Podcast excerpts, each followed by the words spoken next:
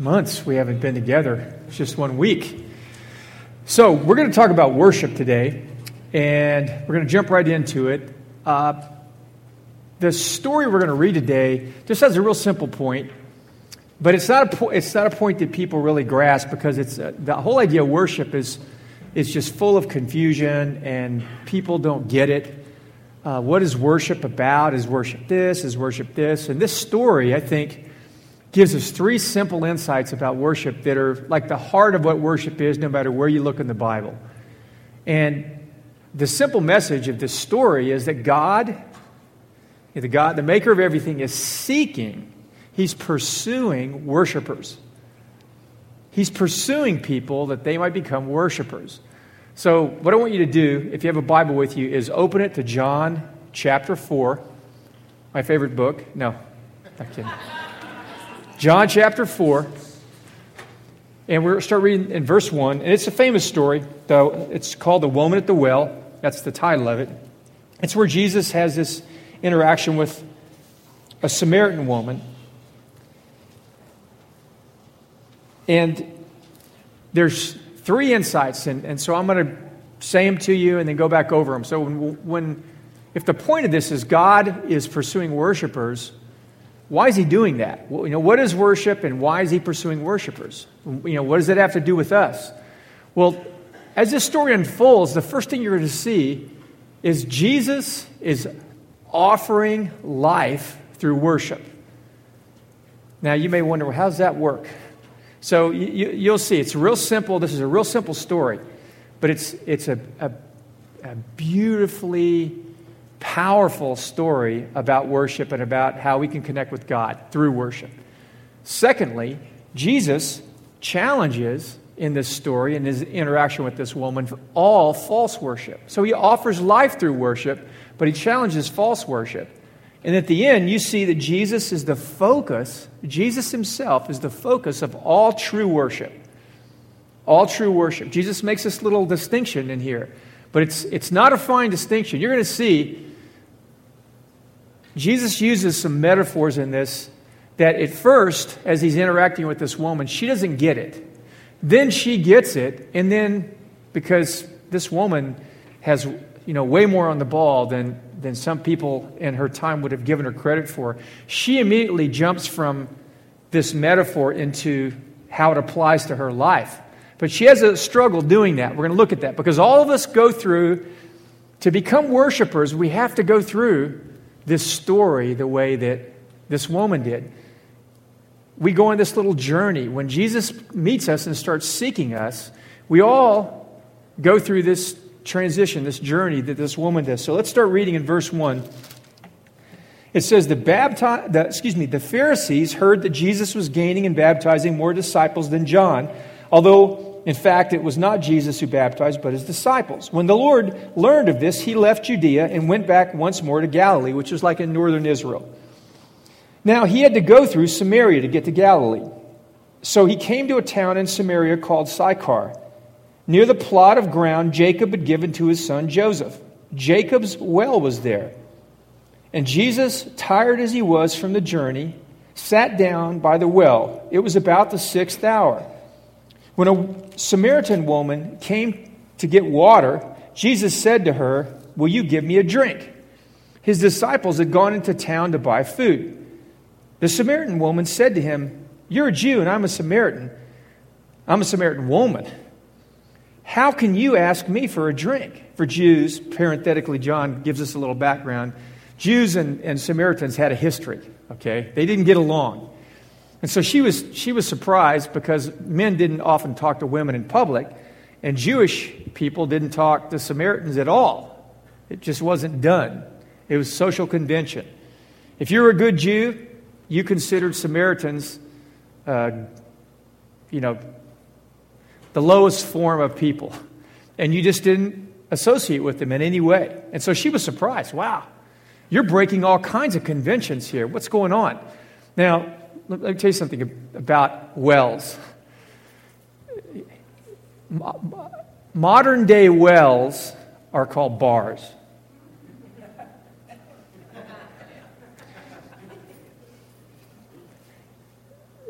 this well where Jacob, that he gave his son, this is where he met his wife. This is where people met, and sometimes they struck up relationship. Sometimes this is kind of a, it was a pickup place too. And so she's wondering. I mean, there, there's all kinds of things going on in this. Do you understand? And Jesus is trying to, he's trying to, you know, be real straightforward.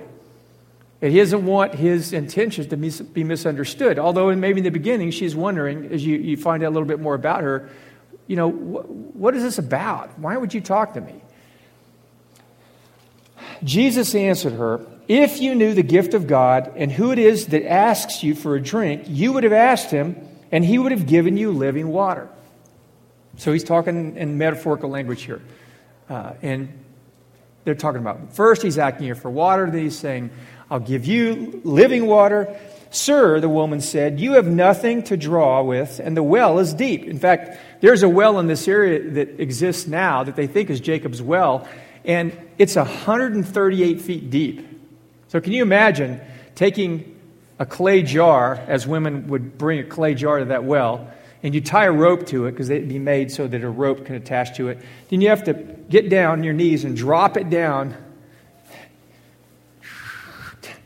to the bottom and get water and then pull it back up. And you know how heavy water is. Just imagine hauling a, one gallon of water.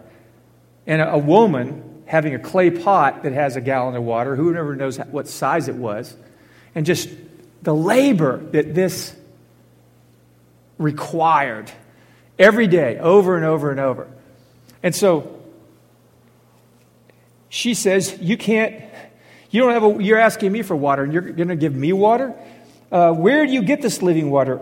Then she asks him a question. This is where the story starts getting you know, interesting.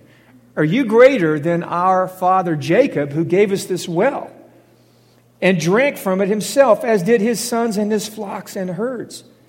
Jesus answered, Everyone who drinks this water will be thirsty again. But whoever drinks the water I give him will never thirst. Indeed, the water I give him will become in him a spring of water welling up to eternal life.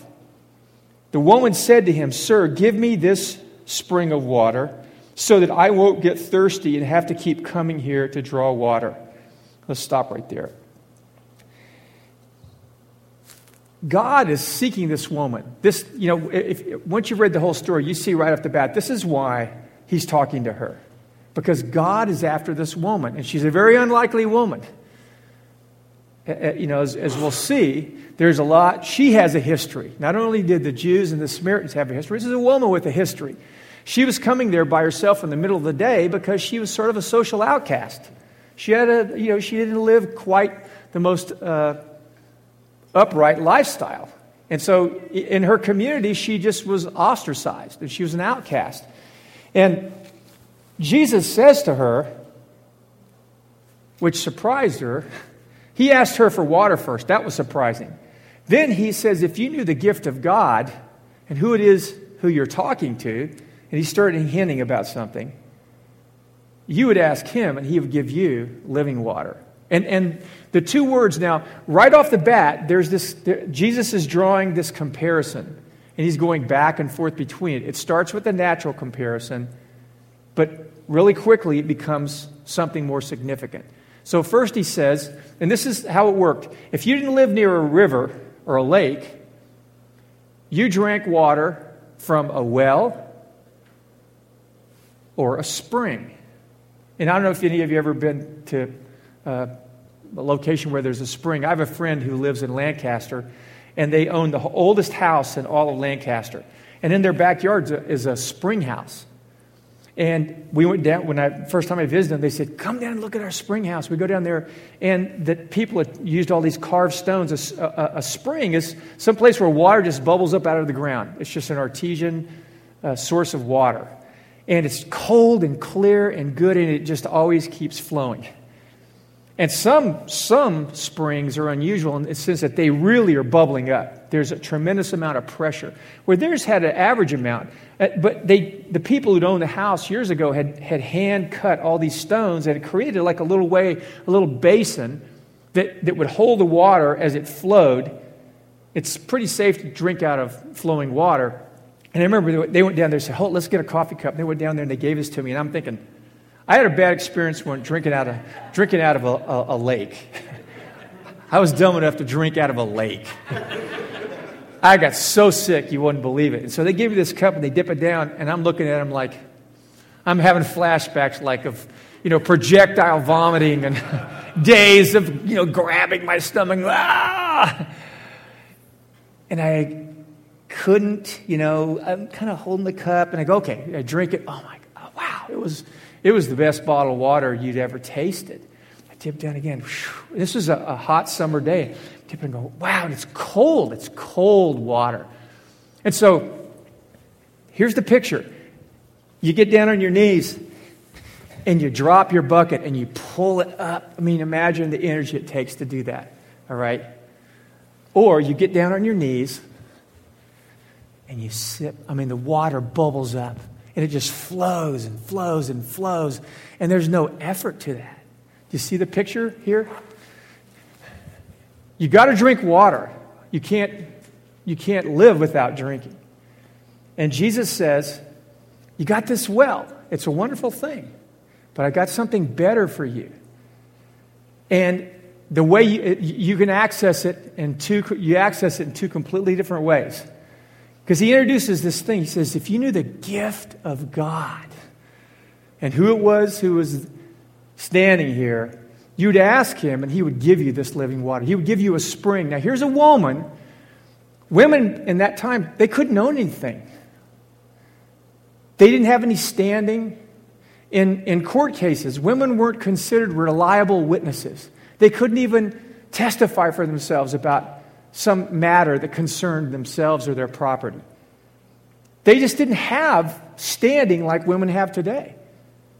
Whatever advances we still need to make in terms of equality, you, it's, you can't, it's, it's hard to imagine how different it was back then. And, he, and here's a woman who's not only notorious, uh, not only a woman and a Samaritan woman, but she is a woman who has a history and who, who her society, because the Samaritans were pretty much like the Jews in the sense that they had very high moral standards. They, their dispute was over religion. But they were people who thought it was really important, you know, to uh, not commit adultery and not steal and not lie. And, you know, they, had, they, they obeyed the Ten Commandments. They believed just in the first five books of Moses, not the rest. And so that was the dispute between the Jews, some of it. They'll get into some more here in a second. So Jesus is saying to her, You who can't have anything, imagine what your life would be like if you had a spring.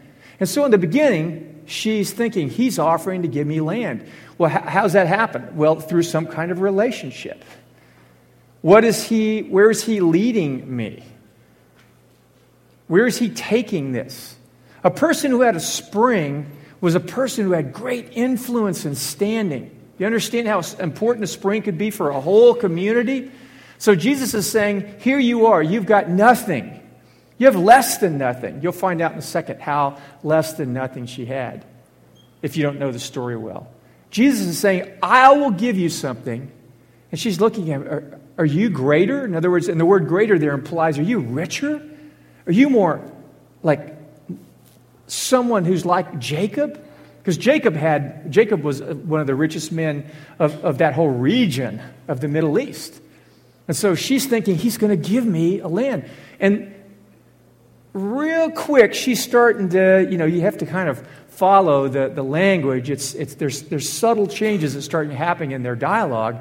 But she's starting to think maybe he's not talking about water. Right? Now this is where this this is where the thing so worship, now you may look in this and say, well, where's worship in this, John? There's not even a mention of worship. The Greek word for worship here that, that Jesus uses is the word proskuneo, which means to bow down on your knees before someone greater, to kiss them. There's a, there's a sense of humbling yourself, of making yourself vulnerable, of letting your need be known, of seeking help from whoever you're bowing before. And so there's a, you see, it, it, there's this well and a spring image And Jesus is drawing a distinction. He's saying, You've drunk out of a well, and look where it's gotten you. Now I'm offering you something far greater. Far greater. But he's comparing it to something she understood, which was a spring.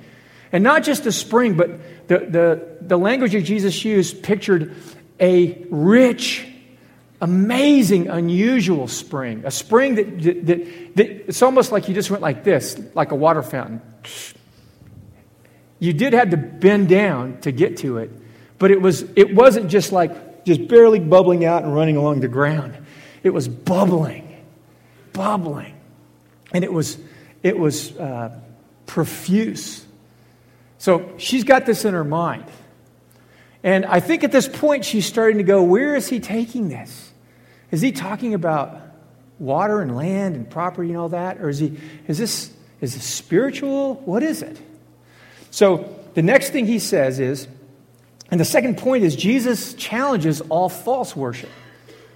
Okay? He challenges false worship. And is it possible for people to, to worship in a way that God would say that's false? Yes. Now, I know that's sort of uh, frowned on to, to even discuss those categories. It's not politically correct today to say that there is true and false worship because we want to, gosh, we don't want to.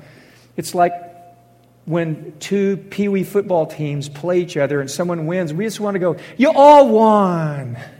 You know? We don't want to hurt your feelings if the other team like beat you 62 to nothing, so you're winners too.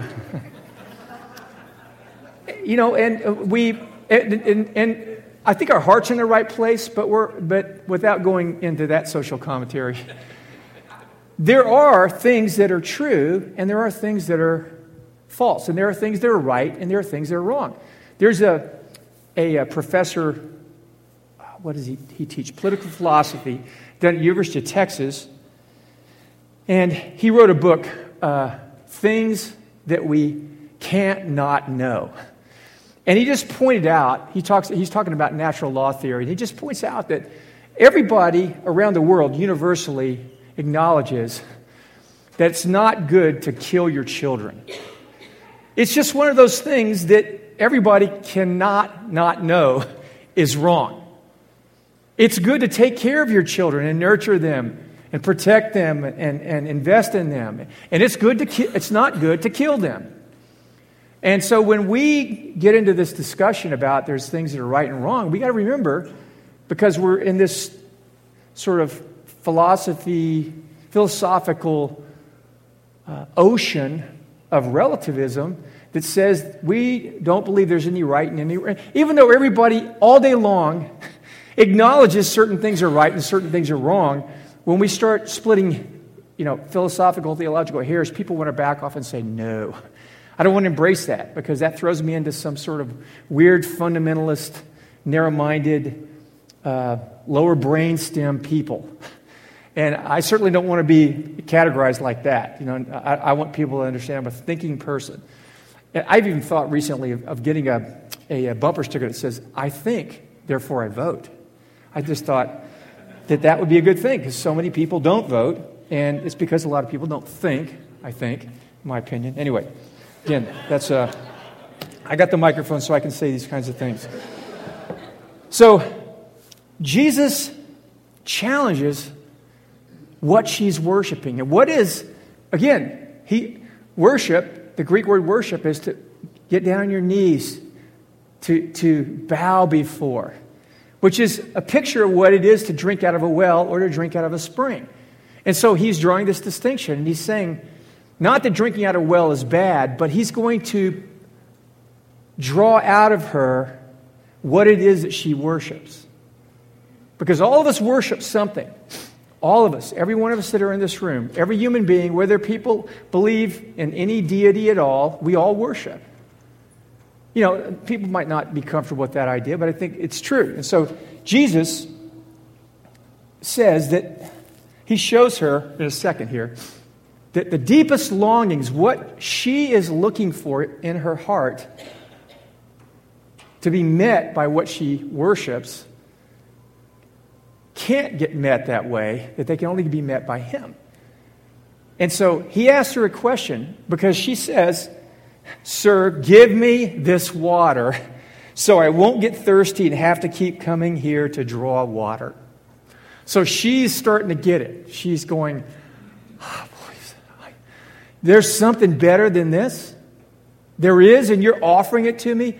Please give me that water. And she's not at this point sure how, how that transaction is going to take place. And so Jesus says to her, Go call your husband and come back. I have no husband, she replied.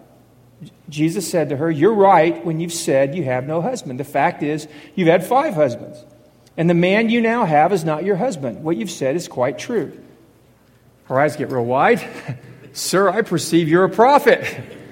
you, how, did, how did you know that? Now, again, remember, women in that culture, men had all the power, men had all the property. You get divorced, and who knows, she could have been a middle aged woman. And she doesn't have, apparently, she doesn't have any children. Or if she has any children, they don't seem to be well, very connected to her life. She has to live. She needs security. Let's just say the, all of us need security. She was desperate for security, so she found a man with whom she lived with who would help her find security. Now, women today have more options, but in that culture, they didn't. And sometimes we look at her and think, wow, an immoral woman. She was just trying to get by. I think that's, but she, she had been through five husbands who had all rejected her. She had drunk out of that well over and over. She had worked. And, and think of the pain she'd experienced over and over and over and over and over. And who knows, maybe the man that she was living with wanted to marry her, but she was so hurt by this experience that she just said, I'm done with that. I don't know. We're not privy to, to, to her thinking. But she knew that Jesus was drawing something to the surface that was making her uncomfortable. So she, you know, she's going, Whoa, I'm, I'm not sure I want to talk about that. And so she shifts the conversation and she says next, Believe me, Oh, uh, I can see you're a prophet. Our fathers worshiped in this mountain, but you Jews claim the place we must worship. In other words, true worship has to happen in Jerusalem. That's what you guys say. But we say you can worship here. And so she's drawing this distinction. Okay, now all of a sudden, it's just like a, a you know a good magi- a, good magician. You know, the hands moving over here and the actions over here. Jesus has got her to become vulnerable He's got her to a place of real vulnerability where what she depends on has been exposed. The vulnerability of her heart is, is laid bare. And then, just like most of us, she, she wants to get as quick as she can away from that subject and onto something that's kind of theoretical and philosophical. Not that it's not important, but Jesus says, Listen, believe me, woman, a time is coming when you will worship the Father neither in this mountain nor in Jerusalem. So he says right off the bat, we're not getting caught up in that dispute because that's a temporary dispute. And he said, You Samaritans worship what you do not know. We worship what we do know, for salvation is from the Jews. Yet a time is coming and has now come when the true worshipers will worship the Father in spirit and in truth. For they are the kind of worshipers the Father seeks. God is spirit, and his worshipers must worship in spirit and truth. So God's seeking worshipers, and he wants them to worship in spirit and in truth. And it's not about where you worship, it's not about the rituals that you observe. He's talking about something the, de- the depth of a person's heart. The true worship happens in your heart. It's not that some of these other things aren't important, but he's saying that they are unimportant compared to your heart. Because spirit and truth are things about the depths of our being. And so Jesus says, and the woman says, I know. So all of a sudden she's realizing, I'm, I'm, I'm in over my head here. Every time I, I, I pull out my little card that has kind of helped me to move forward in life, this guy shows me it does, that's not going to work. That dog won't hunt. And so she goes, okay, I get it. That does sound like something better than what either the Jews have or we have. And so she says this She says, I know that Messiah, and the word Messiah called Christ, is coming. When he comes, he will explain everything to us. And Jesus said to her, I who speak to you am he. Now, up to this point, he's been hinting, he's been telling her things. I can do things, I'm offering things. And she realizes he's offering big things. She's, uh, he's offering things that she desperately needed. But now he's starting to make claims that are pretty amazing. But at this point, he's already done a few things that to her, we'll look at those just for a second here, that to her got her attention in a way probably nothing else could. Because right off the bat, he valued her, he respected her, he was willing to break social and spiritual convention to talk to her. He was obligating himself to her by asking her, Would you give me water? Because if someone did something for you in that culture, you were expected to do kindness to them. And there wasn't a Jew or a man who had treated her that way. She was used to just being used. She was, she, she was used to being second class at the best.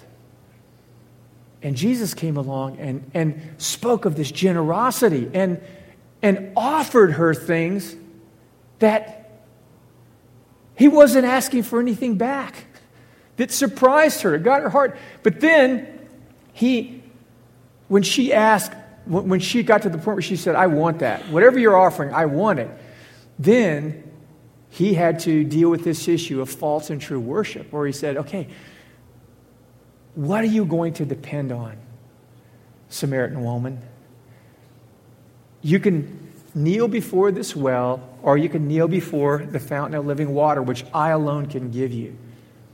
And she knew, because she'd been taught, the, the Samaritans knew this because they believed the first five books of the law.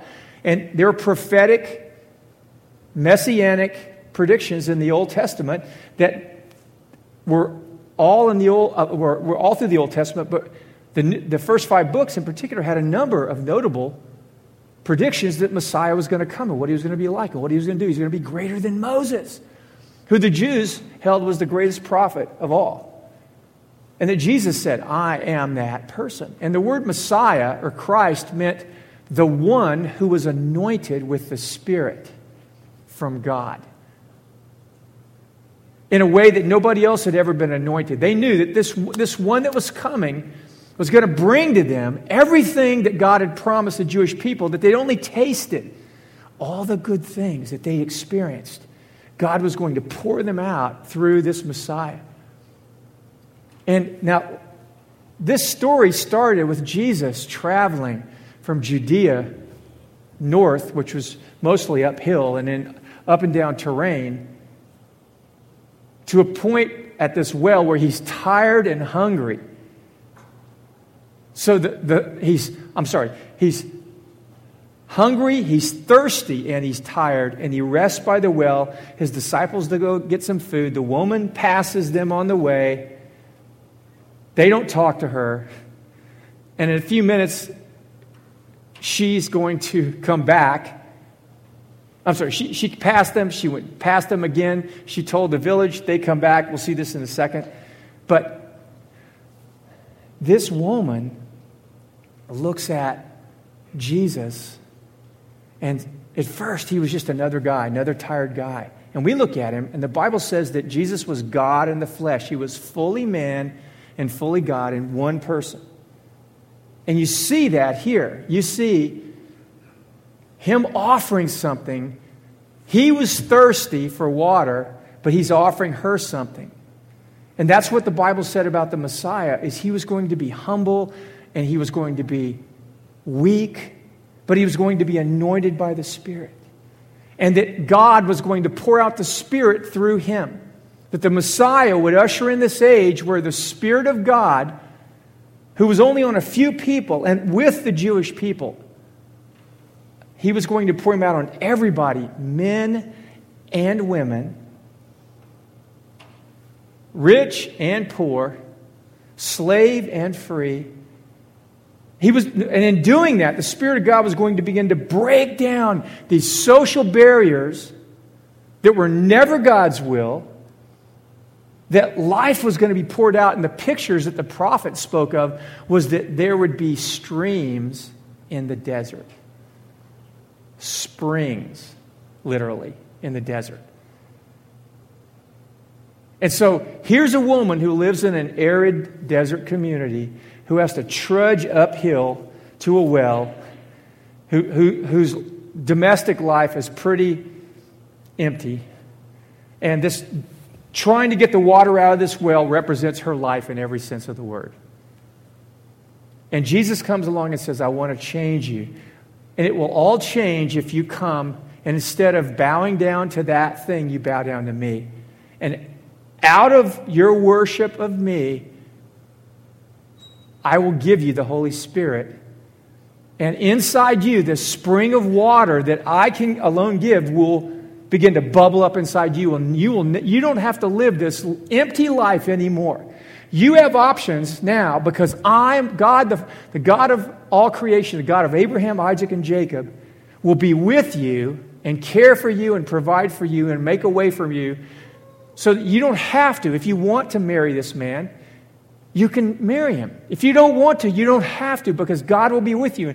And the, the Old Testament is just full of story after story after story of how God made a way for the orphan, the widow, the poor, the weak, the outsider. He had a heart for all of them. And that completely described this woman uh, uh, in almost every way. And so Jesus is offering her something, but he's asking her, if you recognize who I am, will you, proskuneo, bow before me? Which is a pretty heady thing for him to say because he was just asking her for a drink of water just, you know, 20 minutes beforehand. And then, if you turn, the next thing it says, just then his disciples returned and were surprised to find him talking with the woman. But no one asked him, What do you do? Uh, what do you want? Why are you talking with her? Then verse 28 says, This is a, this is a crucial, the, the story pivots here.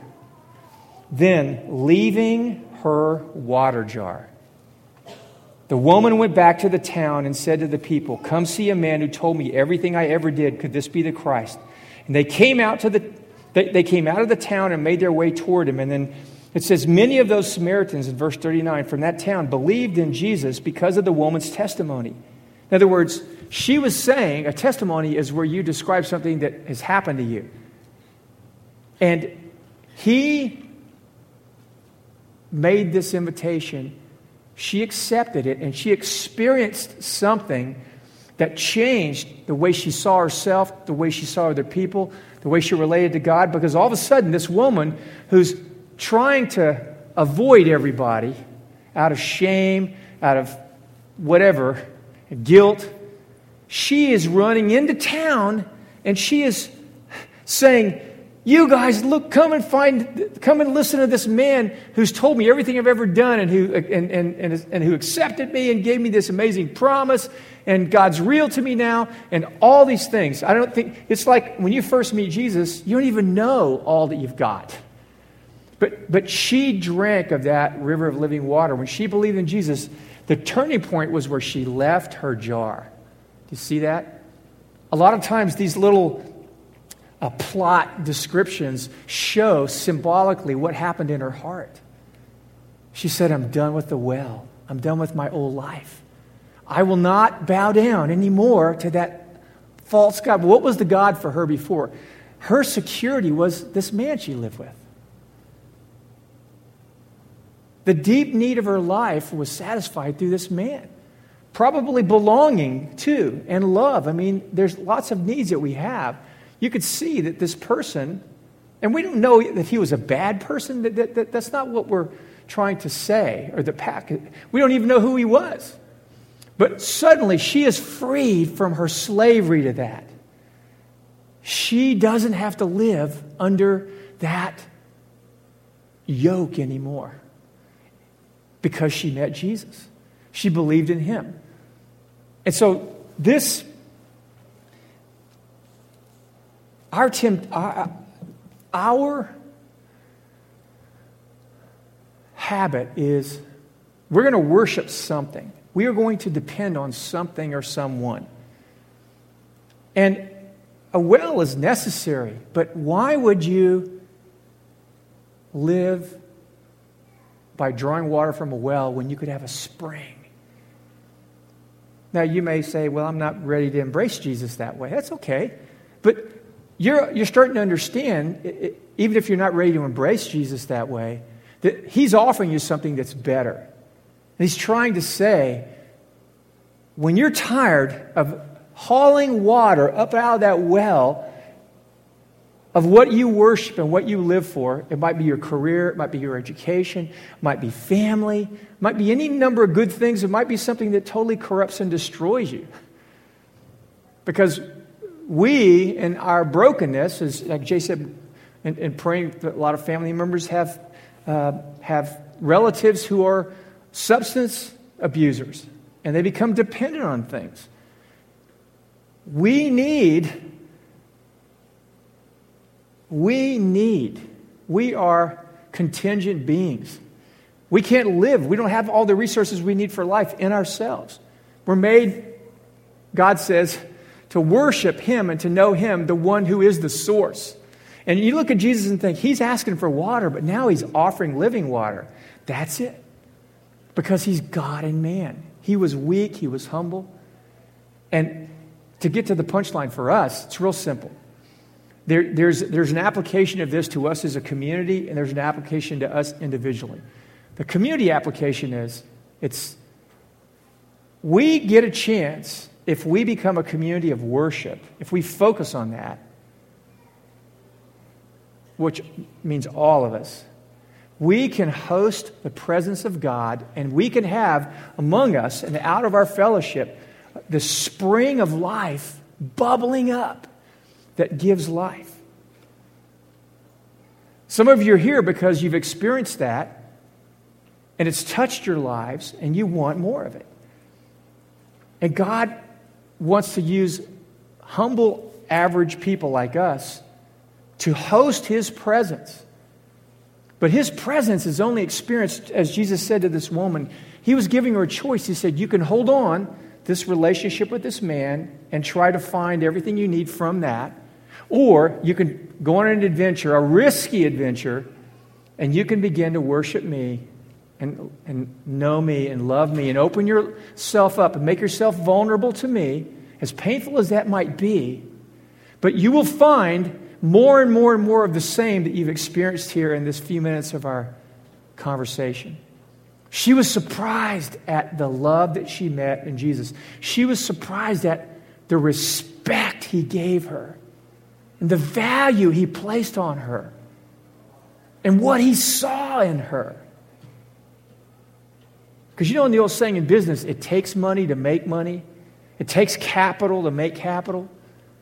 Well, if you're an investor, if you have equity and you look around, you don't look for people who have messed up their lives, who have 16 bankruptcies in a row to give them capital. You look for someone who's taken a little and they've done something with it, right? But Jesus saw in her the potential in her life. He saw her value. And he knew if she will open her life up to me, I will pour life into her, and she will become a woman unlike what anyone could imagine a woman of integrity and character generosity. And you can see right from the beginning, she goes right back into that town. She doesn't keep this thing to herself. All these people that had mistreated her, she immediately went to them with concern for them and what she had experienced because she found, I do have a spring and I want to share it. I don't want to keep it to myself. That's a picture of the change in her heart. But here's the thing worship is something that we just don't do in our heads. Worship is something we do with our whole person. The Greek word for worship, proskuneo, means to bow down before. So when you see people clapping, lifting their hands, bowing down, sometimes people getting up and walking up to the front during a service because they're so moved and they lay on their faces or they kneel down, they're just acknowledging humbly the God that they are, are having a glimpse of in that moment, how good He is, how generous He is, how loving and powerful and kind. And they're, and they're expressing sometimes just gratefulness to Him because of how good He's been to them. That's what worship is. Worship is love expressed. And, and you may look at this and think, I'm just not an expressive person. You're not being asked to be expressive, you're being asked to make yourself vulnerable. You're not being asked to draw well water from the well and put all this energy into it. Proskuneo means you humble yourself. You self disclose to God. You let God see what's really in your heart, what you're struggling with. And some of us, we spend a lot of our energy hiding from everyone around us what we know is wrong with us. And because we do that, it, we, it creates this hardness about us. And Jesus met this woman, and he's trying to like sprinkle some water on her and soften her so that that, that hard shell will crack. And, and he didn't, he didn't, he brought up this very painful part of her life, her domestic life. But he, do you notice he did, it was just him and her? He didn't stand in front of a crowd of people and expose her. He just did it with him and her. God knows what's wrong in our life. And he was trying to get her to acknowledge that and own it and bring that to him and say, God, I want the best you have for me. If the best you have for me is not this life, then I want it. But I'm willing to do whatever you want from now on. And so it's, it's this vulnerability that leads to expressiveness. See, when you bow down before God and you acknowledge that through Jesus, God makes himself real to you and that everything you need comes through Jesus, you're, you're taking a huge step right there. And every week when we gather together, we have this opportunity of hosting the presence of God by vulnerably opening ourselves up to God. And you know, I've told you before stories of, of people who come into our church, they kind of hang around, and we're, I think we're going through a cycle of learning to worship again as a church. Not that there isn't true worship going on here. I just mean, I think a lot of us spend more time being really self conscious than God conscious. And when we're doing that, we're hiding. When we're doing that, we're not doing proskuneo. Because we're acting like, I don't really have any needs. And, you know, one of the simplest things you can do that starts opening your soul up to God is holding your hands up like this. Now, some of you would think I'm asking you to, to, to take out a second mortgage and give me all the money. to lift your hands like that. But that this is a picture of surrender, it's a picture of childlikeness. Our grandson, a lot of times, he'll see me and he'll, he'll smile real big and he'll go like this. Because he wants to be picked up. It's like this I want hug. I want, you know, a big kiss. And I did this little game with him where I, I, I go, I call it Gaga. And where I go, I put my face right here in his neck and go, Gaga, Gaga, Gaga. And he goes, ah, and he pushes it away. And then he goes like this. and he leans back in. And again, he's smiling because he wants that. He loves that.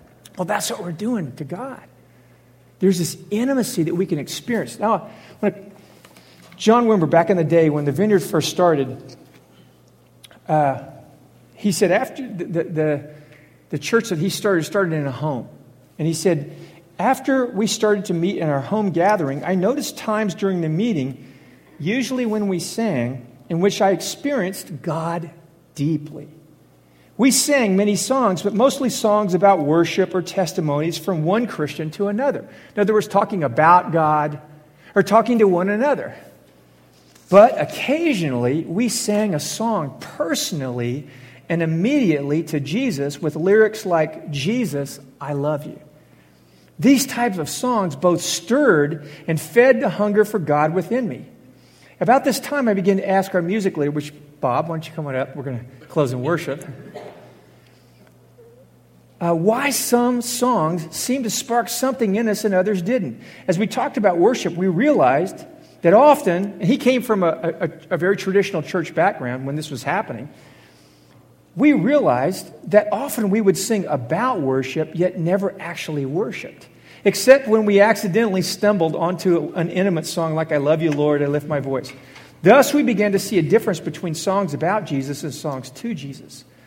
Now, during this time when we were stumbling around corporately in worship, many of us were also worshiping at home alone. During these solitary times, we were not necessarily singing, but we were bowing down, kneeling, lifting hands, praying spontaneously in the Spirit, sometimes with spoken prayers, sometimes with non verbalized prayers, even prayers without words at all, just in our heart, calling out to God silently.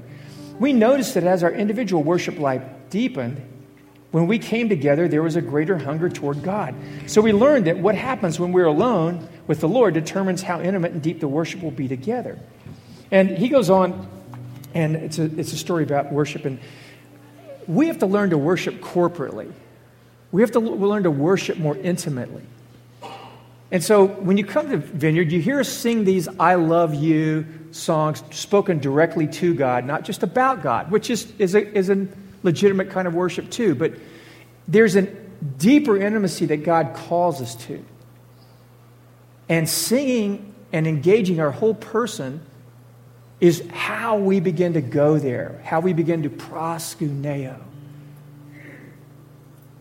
And we are called to a journey if we're going to follow Jesus. And it's a journey Last thought, leave you with this. The, the journey of worship and the journey of following Jesus is a journey where we're called to become like children.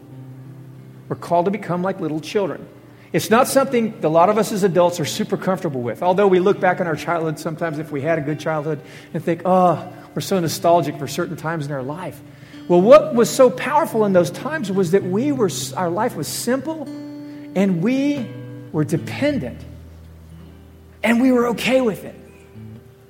And what sin does is it hardens us and it makes us self reliant. It makes us hide because we have shame and guilt and things. And Jesus says, Come to me. If you knew the gift of God and you came to me, I would give you water, living water. And that water would be something that, that is inside you and it's something that when you get together with other people, it intensifies. It intensifies. So we're going to close with the song today. And uh, some of you here, I want to ask you before everybody stands if, if you're here today and you want to change from a well to a spring, and your jar represents something that you've depended on in your life, it may just be yourself. Maybe this is where your life is at. That's the sum of your life, is I depend on me. But there's something we all live for and we all worship. And Jesus always asks us, do you want to keep going into that well oh, for the rest of your life, or do you want to have a spring? I'll give it to you as a gift.